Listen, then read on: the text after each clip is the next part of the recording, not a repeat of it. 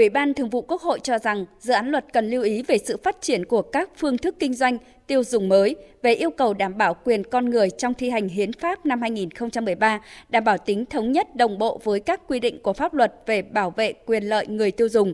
Đáng chú ý là số vụ việc vi phạm quyền lợi người tiêu dùng tăng nhanh nhưng giải quyết tranh chấp chưa thực sự hiệu quả.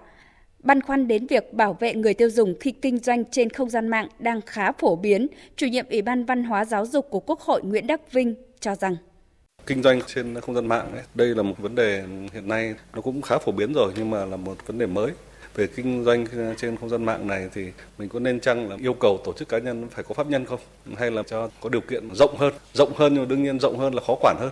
Với tư cách là pháp nhân cho kinh doanh trên không gian mạng thì thông tin về cái người kinh doanh đầy đủ hơn. Thế nếu mà để các tổ chức cá nhân bất kỳ có thể đưa lên kinh doanh trên mạng thì hệ lụy tiếp theo về quản lý thế nào? Về trách nhiệm bảo vệ thông tin của người tiêu dùng, Ủy ban Thường vụ Quốc hội đề nghị cần quy định rõ trường hợp tổ chức cá nhân kinh doanh, ủy quyền hoặc thuê bên thứ ba thực hiện thu thập, lưu trữ, sử dụng thông tin người tiêu dùng thì phải được sự đồng ý của người tiêu dùng. Quan tâm đến các chính sách về giao dịch có tính chất đặc thù trong quá trình chuyển đổi số, khuyến khích thúc đẩy tiêu dùng bền vững, chú ý tới vấn đề đạo đức kinh doanh và văn hóa tiêu dùng. Chủ tịch Quốc hội Vương Đình Huệ nêu rõ, nhà nước đảm bảo quyền lợi ích cho người tiêu dùng, đồng thời nghĩa vụ bản thân người tiêu dùng thông minh phải có ý thức tự bảo vệ mình. Xoay quanh cái quyền lợi của người tiêu dùng ấy, phải đảm bảo cái hài hòa cái lợi ích ba bên này. Cái bên thứ nhất là cái người tiêu dùng. Cái thứ hai là anh cung cấp. Bên thứ ba đây thì bao gồm nhà nước. Cái việc mà chúng ta quy định ra những cái ngành nghề kinh doanh có điều kiện này cũng là để bảo vệ quyền lợi của người tiêu dùng đấy. Bởi vì anh sản xuất kinh doanh nhưng mà anh không được vi phạm đến quyền và lợi ích hợp pháp chính đáng của người khác và tổ chức cá nhân khác. Giải trình tại phiên họp, Bộ trưởng Bộ Công Thương Nguyễn Hồng Diên cho biết tiếp tục nghiên cứu hoàn thiện dự án luật, công khai danh mục hàng hóa, dịch vụ thiết yếu, đăng ký hợp đồng theo mẫu, tạo điều kiện giao dịch chung.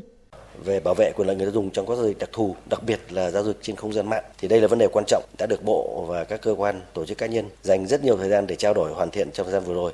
Cụ thể như là quy định về hợp đồng theo mẫu trong giao dịch thương mại điện tử hay là bảo đảm chất lượng hàng hóa khi giao dịch trên môi trường không gian mạng, bảo đảm tính thống nhất với các quy định của pháp luật về giao dịch điện tử. Thì đối với những ý kiến này thì Bộ sẽ tiếp tục nghiên cứu kỹ lưỡng tạo cơ sở tiếp tục hoàn thiện cái dự án luật.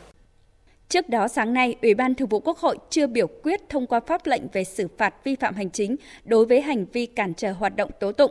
Đề nghị ban soạn thảo tiếp tục hoàn thiện để trình Ủy ban Thường vụ Quốc hội biểu quyết thông qua tại phiên họp vào sáng ngày 18 tháng 8 tới.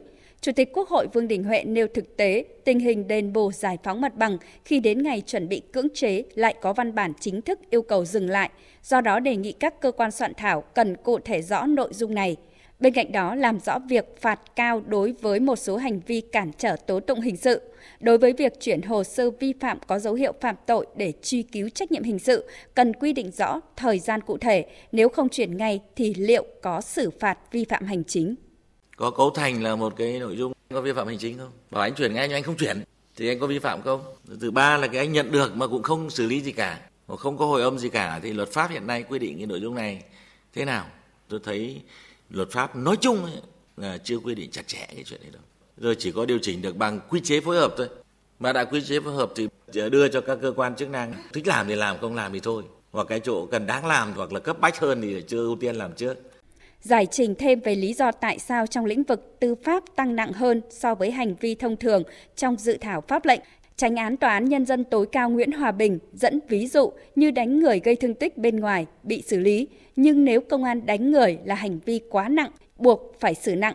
Hành vi làm hồ sơ giấy tờ giả trong trường hợp bình thường xử lý nhẹ hơn, nhưng nếu cơ quan tố tụng làm sai hồ sơ giấy tờ liên quan đến công quyền, sinh mạng của con người, vì thế các vi phạm phải xử lý nặng hơn kể cả hành chính lẫn hình sự.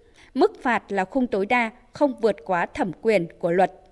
Cái giới hạn thẩm quyền của đạo luật này chỉ cho phép Thường vụ Quốc hội chỉ đến cái cỡ này thôi, cũng không được quy định thêm.